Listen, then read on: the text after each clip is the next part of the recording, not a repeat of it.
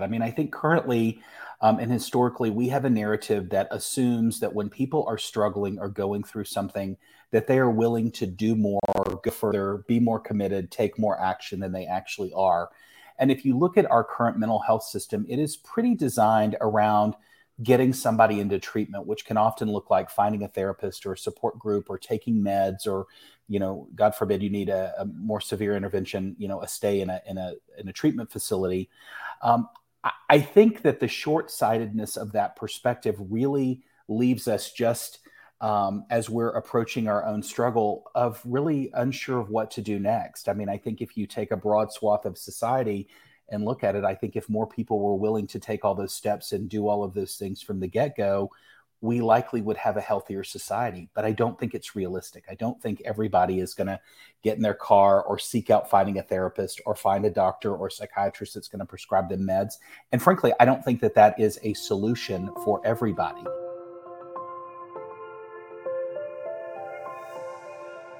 Hello, good day, greetings, wherever you are in the world. Thank you for joining True Hope Podcast, the official podcast of True Hope Canada.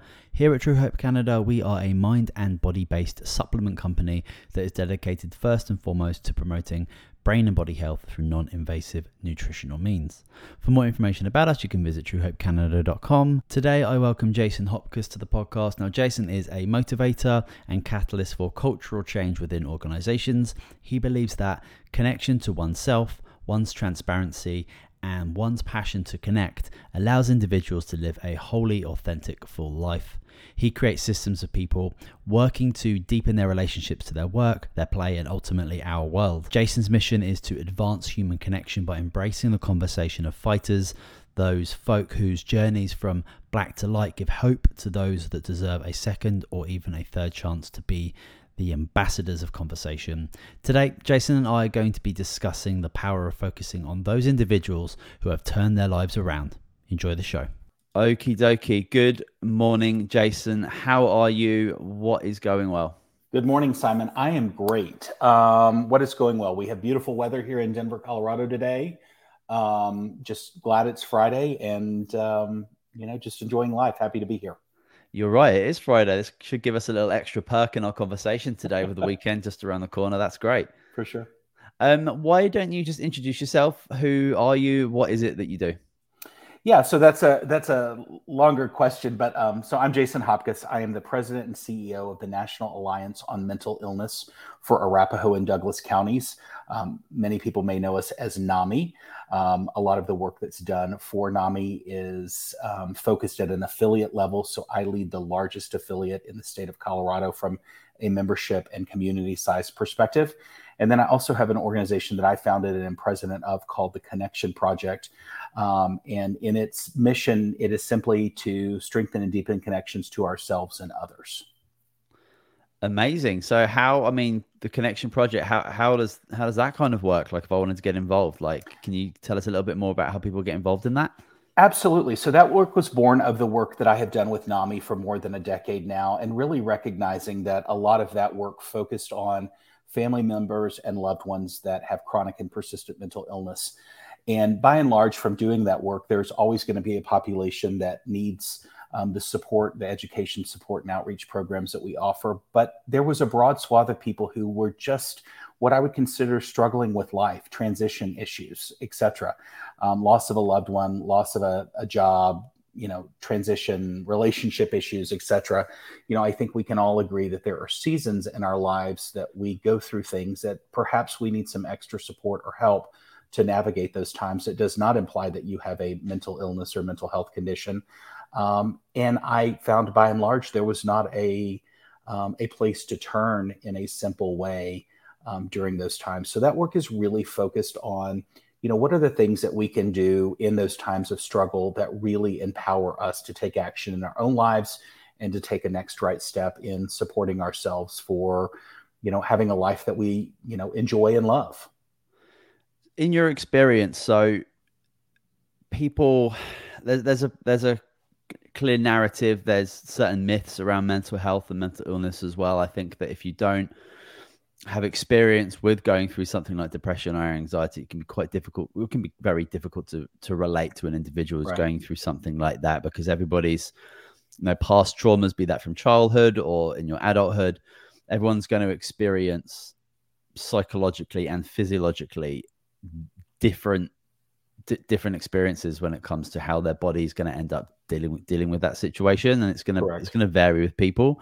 So why does this present narrative about mental health often hold people back from recovery? Because I think we're certainly talking more about mental health, I think, in the last couple of years, especially on my social media streams. You know, I'm getting so much about men's mental health, and you know, we should be talking more, and I think that's totally spot on in regards to that. But like, what do you think holds people back in regards to the current? Because there's a stigma. There's totally a stigma around it. So what's holding us back? Yeah, that's a great question, Simon. And I'm so glad you asked. So, I mean, I think there's a couple of things with that. I mean, I think currently and historically, we have a narrative that assumes that when people are struggling or going through something, that they are willing to do more, go further, be more committed, take more action than they actually are. And if you look at our current mental health system, it is pretty designed around getting somebody into treatment, which can often look like finding a therapist or a support group or taking meds, or, you know, God forbid you need a more severe intervention, you know, a stay in a treatment facility. I think that the short-sightedness of that perspective really leaves us just as we're approaching our own struggle of really unsure of what to do next. I mean, I think if you take a broad swath of society and look at it, I think if more people were willing to take all those steps and do all of those things from the get-go, we likely would have a healthier society. But I don't think it's realistic. I don't think everybody is going to get in their car or seek out finding a therapist or find a doctor or psychiatrist that's going to prescribe them meds. And frankly, I don't think that that is a solution for everybody.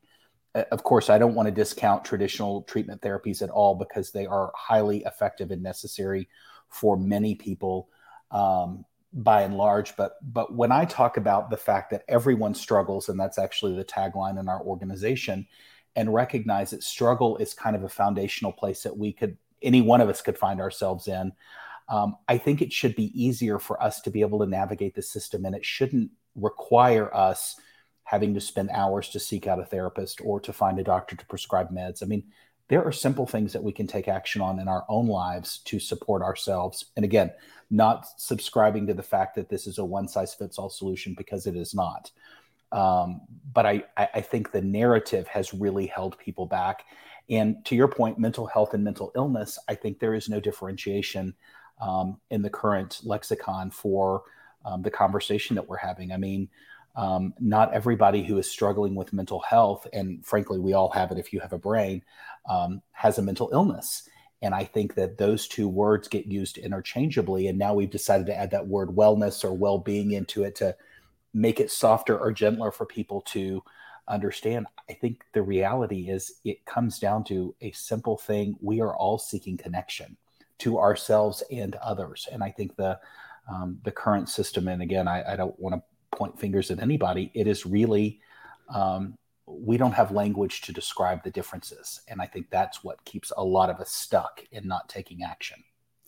Do you feel that the conventional model, because I feel like in the UK, in Canada, where I am now, and in the US, there's probably a very, very similar pathway where someone who is struggling, who does go to see their doctor and probably going to get put on a pharmaceutical, maybe get to see a therapist and be referred. But like in your experience, and a lot of people who have come through your organization, the Connection Project, how have people experienced that conventional pathway through what you would call like a mental health issue or a diagnosis or a disease? Like how have you seen people go through that classic model?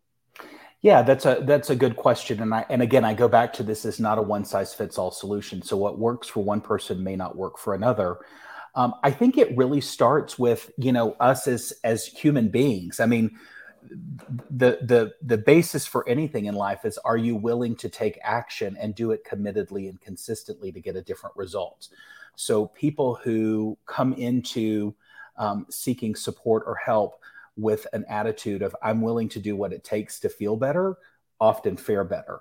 The ones who may have a half-hearted approach to, oh, I'm going to try this, but it didn't work well for me in the past, and maybe come in with a preconceived notion about, you know, what their expectations are, what they're going to get out of a treatment program, I think the narrative that we build up in our own head often really stops us short of getting the treatment or the supports that we need. And frankly, I think we have to go back and really call out most people don't seek help or support to change unless they have to. For some reason, they've been court ordered, or somebody's doing something disastrous that they don't want the consequence of, or it's too painful that they can't sustain living the life the way they've been living. I think that is how we are wired as humans, and to assume that, again, that people are going to do more, go further, go faster to support themselves. I think it's a dangerous narrative for us to continue promoting, because I don't think it's realistic, and it hasn't played out. It doesn't support that people are just, oh, I feel bad today, and I'm going to go and take all these steps to help myself. We've seen a rise all across the world in regards to organizations, individuals really taking charge of supporting mental health within their community. That could be a global or a national or a very small regional organization. And that just looking at that rise, which is a very positive thing, because a lot of people are seeing within their own families, within their own relationships, and within their own lives that their mental health is a very serious issue, and a lot of people are struggling. So they're trying to advocate, they're trying to create solutions, they're trying to spread the message, trying to create resources for people, which is unbelievably positive. Right. But it just goes to show to me that the conventional model clearly isn't working, because we're having to. We're kind of having to take measures into our own hands as the general public, and a lot of governments aren't quite, obviously resource stricken somewhat, but it just goes to show to me this rise of organizations is really positive, but it just goes to show that's happening as a reflection, because the primary broad treatment mechanism is just not working. Well, I think you hit the nail on the head when you talked about resources of the system. If we look back to what we've collectively been through in the last couple of years with COVID, there are so many things that have happened that, have really forever changed the world and the trajectory that we're on as a human race. And I think the great news for mental health specifically is people are starting to talk collectively about their struggle in a way that they never have. I think that's a really amazing thing, because it opens the door for people to seek out support. Part of the narrative that is not broad and loudly spread, which I think is where a lot of these smaller organizations come into, or even large organizations, is the recognition of the demand far exceeds the system's availability to support people. So I really think the advent of where we're going, or where we are currently and will continue to evolve to, is going to look like people better supporting themselves. What are the steps I can take if I am struggling to help myself through this time, and recognizing that there are system supports in place, but they are more limited than they've ever been. And frankly, they're, for many people, incredibly hard to access.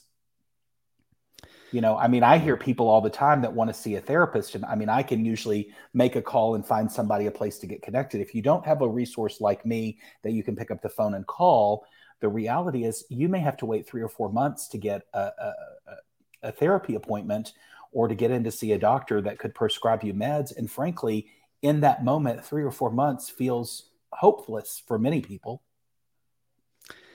Yeah, it's so tricky. It's so difficult. And I think that going forward, I think we're going to be taking a lot of personal responsibility within our own communities to be able to reach out and allow people to be vulnerable and be open, and start committing to their own recovery, but doing it in a communal setting. I think one of the positives of the last couple of years is that we've all dealt with this trauma, this tragedy of COVID together. It's a commonality, right? So it's kind of given a lot of people the recognition that we share this big thing, this big issue, this big problem at the moment, it's a trauma bond. Frankly, it's a trauma bond. That's really good. I like that. Yeah, I think the recognition of that we share we have a collective shared experience, I think, is really powerful. I think the trap is in that is a lot of people assume that what worked for them is going to work for everybody else. And the fact of the matter is mental health has never been a one-size-fits-all solution. I think that is why it has struggled to gain traction, not only because, you know, the stigma that we may feel or that society places on us, you know, if we are really struggling and need support, you know, holds many people back. But again, I go back to, we don't have a common lexicon that supports how do we talk about this in a productive, helpful way that really opens the door for somebody to say, hey, I am really struggling with this. Can I talk to you about it? And I see that happening in youth more than I do in adults and people who have grown up in a different system. And I think that we will evolve. You know, certainly younger generations are changing how we see mental health. And I think it includes a lot more than it ever has. But I do think it is a bit of a trap in assuming that what worked for you is going to work for me. And we see that playing out. And that's why there's all these different organizations. You know, I think not every organization is going to end up being a reliable, trusted resource. And, you know, again, I encourage people to decide what are the things you can take action on in your own life that you have the ability, you know, to integrate that doesn't necessarily cost you any money other than making a commitment, a willingness to take action.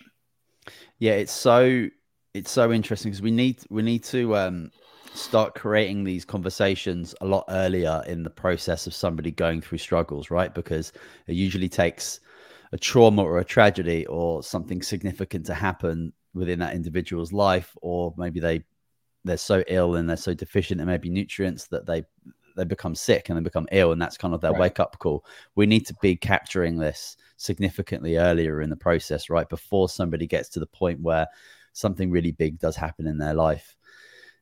And I think that's where these organizations and these conversations really can become helpful. And I agree with you in regards to these younger generations being a little bit more, being a little bit more aware of, and being a bit more open to being, you know, to not being okay. And I think it's been a big problem in like my parents' generation and their parents' generation. It's like, it's not okay. There's no time to be not okay, you know, so we can just put this facade up. Right. Well, I think, and also, you know, this trauma bond that we all share, I don't know about you, but if I look around collectively, it feels like we are, a world of a pot that's about to boil over. So sometimes if somebody comes to you and they want to share with you, depending on where you are in your own space, you may not have anything else to give. So I don't think everybody is an open door to say, here, I'm here to support you, because they may have their own thing that they're not dealing with. You know, I go back to when we started the Connection Project. I mean, the interesting thing was realizing, you know, this is something that really, pertains to anybody, but frankly, how do you market to anybody and everybody? So what we really started focusing on is looking at what are vulnerable or marginalized communities that we could, you know, study anxiety, depression rates, suicidal ideation, suicidal completion rates, etc., to really understand what are our most vulnerable communities. And by and large, the groups that we've worked with, I mean, we've worked with middle-aged men groups, we've worked with moms, we do a lot of work with responders, we do work with veterans. We do work with youth. And really, I'll be honest with you, while they end up becoming social impact campaigns for those marginalized populations, the truth is the information is really the same. It's the imagery and the subtle changes in the narrative that targets those groups specifically. But the realization is, we're all at our core, we want to be seen, valued, and heard. You know, we want to find connection with ourselves and others. And I think that's the piece that's missing. You know, when somebody comes to you and says that they're struggling, I don't think it means for most people, I need you to fix it. I think for most people, what it really means is I need you to listen and I need to get this out of myself. And maybe I just need you to sit with me. Mm-hmm. And I think a lot of times people feel a real sense of responsibility. If I come to you and tell you that I'm struggling with something, that you're going to expect me to do something to help you, and I don't have the tools to do it, or think I don't have the tools to do it. I don't think that's the reality. I think most people coming from that place of we're a pot that's about to boil over really just need to let the steam out of the pot. Yeah, I agree with you. I think just in my experience personally and within my kind of circle of individuals, circle of friends and family, I think a lot of people have become a lot more empathic and understanding that sure, I've got stuff going on, and there are times where I feel depressed, there's times where I feel anxious. But I think the last couple of years has shown that clearly other people are, without question, going through their own struggles, regardless of how they might look on social media or how they dress themselves up, you know? So I think that empathy piece is very important to sit back and understand that, yeah, everyone's got their problems, everyone's got their own personal struggles, but that's a commonality that we can connect with as human beings and commune together in a positive way going forward. Right. Well, that's what I loved about our tagline, Everyone Struggles, is, you know, it sets the baseline of something that isn't scary, it isn't sad, it isn't traumatic. I mean, frankly, what we've all been through collectively, does any of us need more scary, sad, or traumatic in our lives? No. You know, struggle is one of those words. If you say, hey, I'm really struggling, and you share what that may be with somebody, I find 9 times out of 10, somebody will turn around and share something they're struggling with you, not to discount your experience, but to build a bond and rapport with you. That to me is really powerful stuff. And when you can get to the heart of just connecting with somebody else through human experience, like, frankly, why wouldn't we want more of that? Why wouldn't we promote more of that? Absolutely. What do you think is powerful about focusing on those people who have championed themselves, who have turned their personal struggle into something positive and have, you know, turned their lives around? What do you think is important about focusing on that when you are in a position of, like, looking to find motivation or looking to find a way out from the kind of the darkness?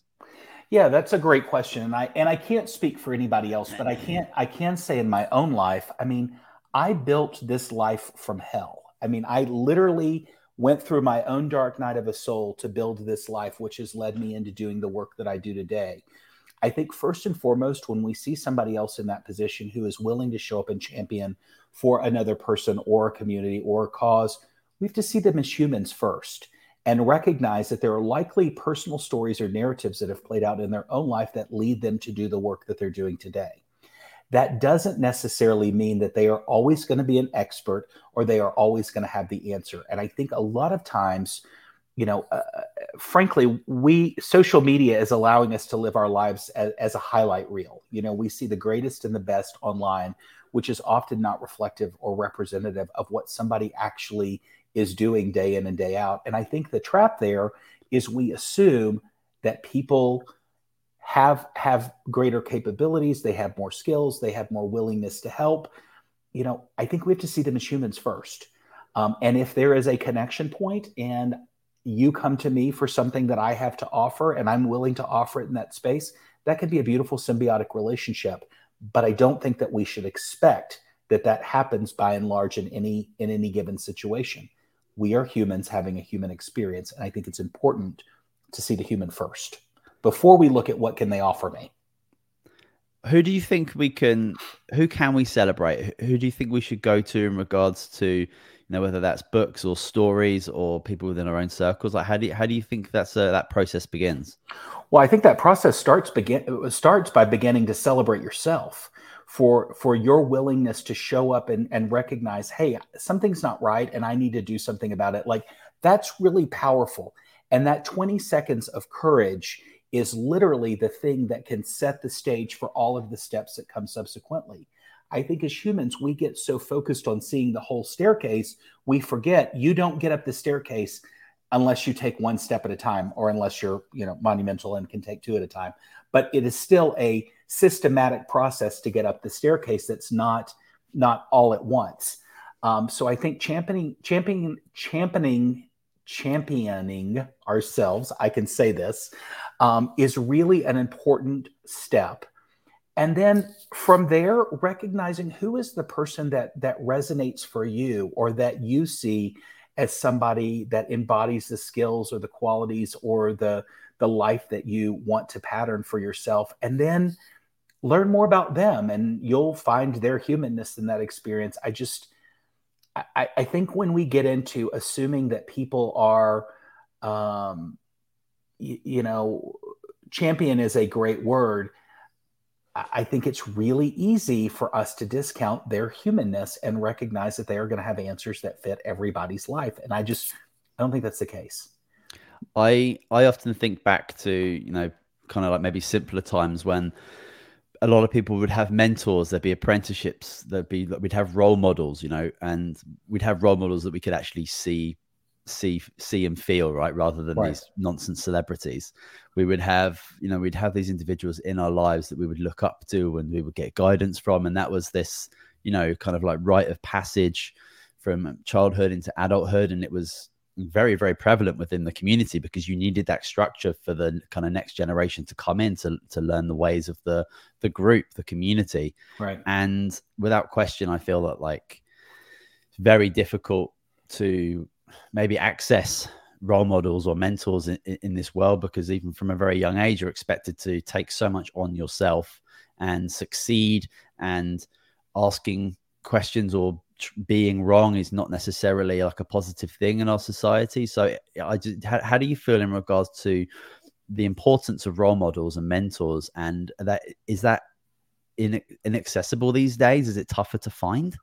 I don't think it's inaccessible, but I think the way that we go about seeking them has changed. And the reality is if we go back to living our life on a highlight reel, I mean, we have entire generations that are being raised with technology and devices that older generations didn't grow up with.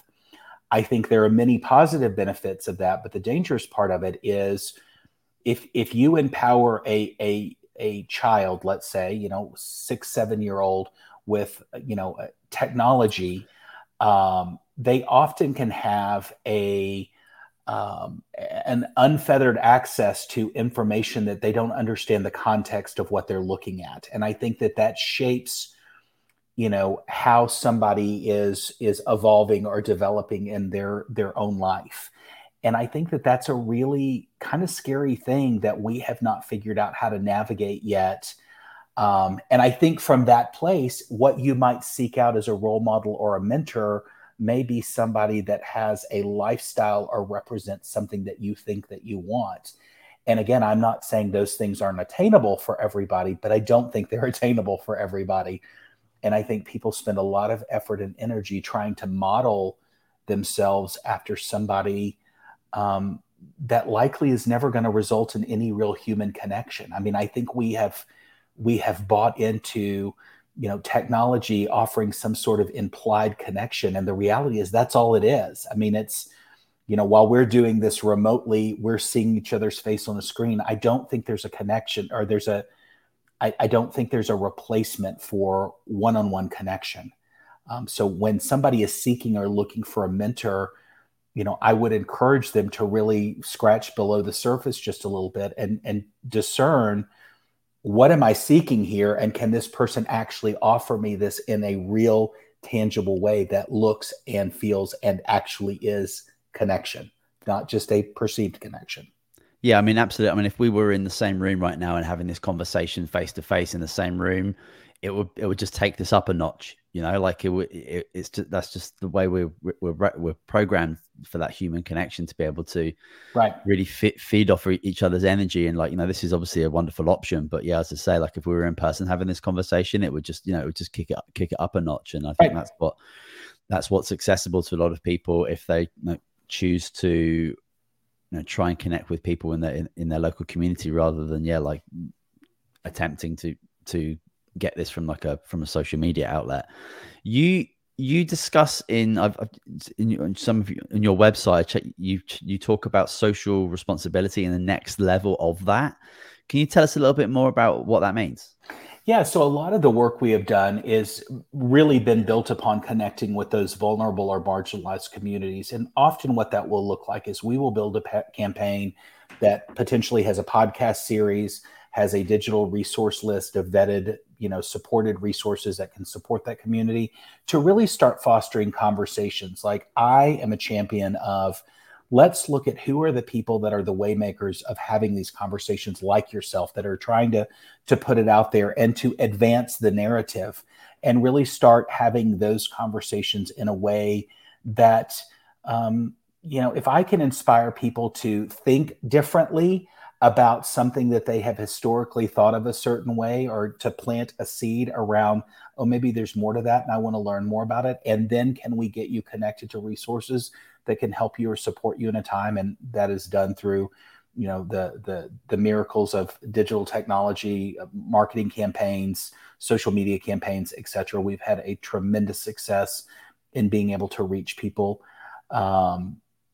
That to me is the grassroots in a modern world. You know, how do we connect build and connect bigger and faster than we might do, have done historically, knocking on doors. Yeah, certainly. What, going forward, like what are some of the big things that people can do today in 2022 to improve their mental health without spending a lot of money or without having to wait 3-4 months for a therapist, per se? Are there things people can do right now that can start to put them in a position to do even more things, or to start thinking differently or feeling differently or behaving differently? I'm so glad you asked. That's a great question. So first and foremost, I think there's things that I'm going to frame this conversation a little differently. So I do a lot of work with youth, and we're currently building, I don't know exactly what it is we're building yet, but we're having community conversations with youth. We're building a for youth by youth initiative to support youth mental health.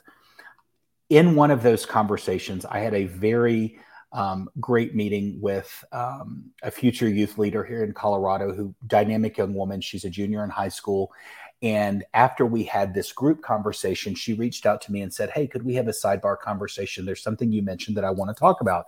I said, "Sure, absolutely." We got on the phone and she said, "You reminded me in that conversation that getting outside and getting sun on my head and taking a walk can change my mood state." Now, again, that seems like a pretty simple thing for most of us to recognize, hey, that might make a difference. And further, she asked, is there a group or, you know, something that I can integrate in my school that supports people getting out and taking a walk? I said, well, other than you being an ambassador for the message, I'm not sure that there is. But I think to answer your question, the thing that we have forgotten, taking a walk, getting sun on your head, proper nutrition, drinking enough water, getting enough sleep, those things can all contribute greatly to your mental health. They don't cost anything. There's something you can do right now today. And the reality is if you feel out of sorts or stressed out or anxious, I guarantee you, if you go sit 10 minutes on a step outside or in a chair and just get some sun on your head and focus on nothing but just kind of being in the present moment of that, you will feel different. If you go and walk around the block, I'm not saying you won't feel bad 15 minutes from now, but it will shift the mindset that you're sitting, perhaps spinning in. And again, I don't offer these as solutions that I think are going to necessarily fix anything sustainably, but I do think that they open the door for, oh, I had a good experience doing that. Let me do that again. Because I think a lot of times where we fail is we don't do things with commitment or consistency, and we don't rebuild neural pathways in our head by just doing it once and assuming it's going to be a solution that fixes everything. I think whatever you choose to do it with commitment and consistency. Like, do it again and again and again.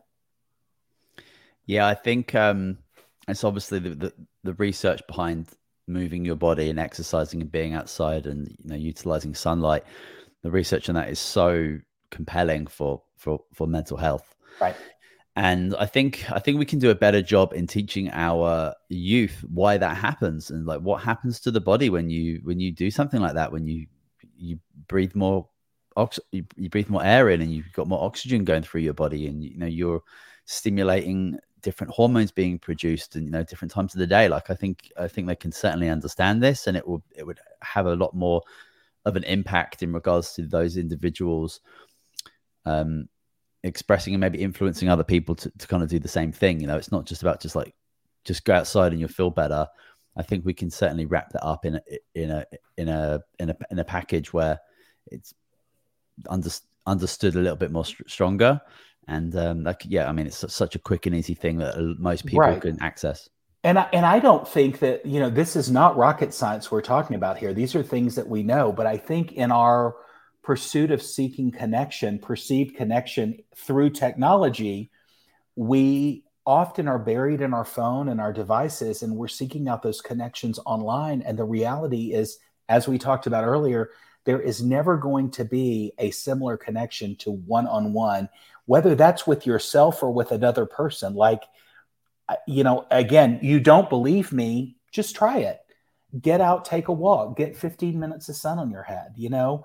And if that feels too hard for you, like write down 3 things that you're grateful for, or drink a glass of water. Like, again, I don't think we have to make these insurmountable or so hard, but I do know, again, from my own experience and working with thousands of people at this point, there are things that we can do today ourselves that will shift our mood state if we're willing to take action. I think it starts with the willingness. Certainly. And it's not about doing that one thing to cure you, or that's going to be the one thing. No, it's about giving people the ability to feel a little bit different, to think a little bit different, to behave a little bit differently, and then creating a bit more of space of recognizing, you know, I could do this. I could do this a few times a day. I could, you know, I feel a little better doing this. Maybe I could go for a jog, or I could, you know, go and make some nice food or something, or go and chat to a friend. Yeah. Like it just gives people that extra space to be able to do the other things that's so important that encompasses us as a human, especially when it wraps around our psychological health. Well, frankly, I think it comes down to 2 simple words, self-empowerment. You know, and if you think about those 2 words, self-empowerment, I mean, who wouldn't want more of that? That is literally championing, I cannot say this word, championing for yourself. It took me 3 tries last time too. That's good. Yeah, I think it's showing up for yourself. I think we have become so desensitized to recognize that there are things that we can do on our own. And I really believe if we want to create a movement that's sustainable and really start changing the lexicon for mental health, I think it starts by, you know, and why I'm so impassioned about working with youth, frankly, is I think they are going to shape how the world sees mental health because they see it differently. So what I'm learning and understanding from them is very different. I think going back and trying to change adult behavior is much harder than building in better systems of support much younger, and then helping create a narrative or a system of support that parents understand so we can start having these interfacing conversations that builds healthier generations. And we obviously have the kind of the adults creating the legislation and, you know, creating these policies and doing all of these things. So yeah, as I say, like it could take a generation or two for that to filter through as those individuals get older. But yeah, that's an interesting thing. You know, we've done a lot of research. We've employed 2 professional research firms in the work that we're creating specifically for youth to really flesh out what are the mental health resources available for youth today. And I will say there are many that are supported by youth. There are a lot of youth advisory councils. There are a lot of youth voices. I mean, very dynamic future leaders that are leading the charge on this. I will say by and large, I haven't found another organization that is literally a for youth by youth organization. We are not building anything that is not green stamped by the youth that we are working with. And that is a broad segment of youth that we are working at. And frankly, I think the thing that really comes into the conversation is defining how youth see mental health is very different than how our generation might see mental health or older generations see mental health. It is more inclusive. It is broader. Their willingness to jump into traditional modalities of treatment is much different. Their experiences and expectations of those treatments are different. You know, again, I think we have to be really sensitive to the fact that we have an entire generation that is being raised with technology and social media from the jump. Like there's not like we integrate this later in. And I think the science behind how that affects your brain and its development is pretty compelling to support. The narrative has to evolve. In your experience with these youth leaders who are, you know, very much dictating a lot of like how the organizations are run, how can people start to release the blocks and limitations that they have to move forward within their own lives or even with their own careers? I think it's a willingness to take one next step. I literally think you don't get up the staircase without the one next step. And from that perspective, if you are willing to take a walk around the block, like I'm going to get 15 minutes of sun on my head and take a walk around the block for the next 30 days, I'm going to do it every day. Like if you just start there, or I'm going to write down 3 things I'm grateful for every day. You know, and again, it can't be waking up and breathing. I mean, it can be some days, but I mean, you know, like really focus on what are the things you have to be grateful for in your life. I guarantee you, doing anything as a practice will change you. It will change your mindset, and it will open the door for you to see what the next step looks like. Like, don't get focused on the staircase, just the next step, and do it with commitment and consistency. What are the more underserved communities when it comes to mental health awareness that you've experienced? Oh, the responder community by and large. I think the mental health community, if you think about it, I mean, we've placed such a burden on our mental health providers. Who is supporting them? Interesting. You know, I think that is a really vulnerable community right now. I think youth, I think parents raising youth is a really vulnerable community. You know, you think about what our frontline and emergency responders were asked to step up to do in, you know, this global pandemic that we all went through. I mean, it was life-changing work for many of them that I don't think that we've seen a walk back from that. I think the demands on people are still really incredibly high. And I think that is playing out in an epic way. I was reading something the other day about, you know, it's 4 million people a month, I think, that are leaving their jobs, many of them frontline worker type jobs that won't come back to that. How do we backfill those gaps in the society? I don't know. I think systemically we are going to be forced to adapt downward to what our expectations are of service in the world just because of what we've all been through. I mean, I think people are just fried. Yeah, I think that's very, very, it's a good analysis of that very sensitive group of individuals. And you just say, like, yeah, the people supporting the mental health to people who's supporting their mental health and who's supporting their mental health. You know, it's very, very tricky. And yeah, like so many people leaving their jobs in such vital areas of our society. Yeah, we're going to have a different expectation going forward if something drastic doesn't change. So NAMI, it's the National Alliance of Mental Illness, is that right? Correct. Yeah. How does that look going forward in regards to, do you have like some big goals going forward? Is there something, you know, something on the horizon? Yeah. So NAMI as an organization, there's a national organization and there's representation in every state as a state organization. And then the actual work to support community members happens at the affiliate level. So to be clear, I run an affiliate, one of the largest ones in Colorado. And many NAMI organizations, depending on where they are, you know, are all volunteer led. We happen to have paid staff. But what I think it looks like moving forward, I think NAMI as an organization is having to really redefine through what we've all been through. How do we better support people? How do we better show up to meet the evolving needs of society? I mean, NAMI as an organization, by and large, supported chronically or persistently mentally ill loved ones and family members. That was what the organization was created to do in the late 70s around a kitchen table, and has evolved into this organization. I frankly think we're all still trying to figure it out. You know, based on the conversation we've just had, I think the development of what comes next is continuing to evolve. I think the need far exceeds the supply. Frankly, from my perspective, NAMI aside, I think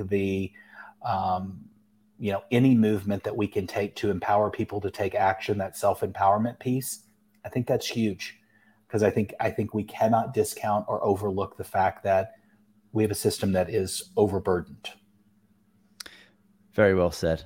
Absolutely. And it sounds like an incredible organization, and I'm really, really interested to learn more about the youth champions that you have that are, like, you know, up and coming leaders, and how their perspectives are trickling through. And I think that's a very interesting way of looking at this whole thing going forward. It's a very, very powerful piece.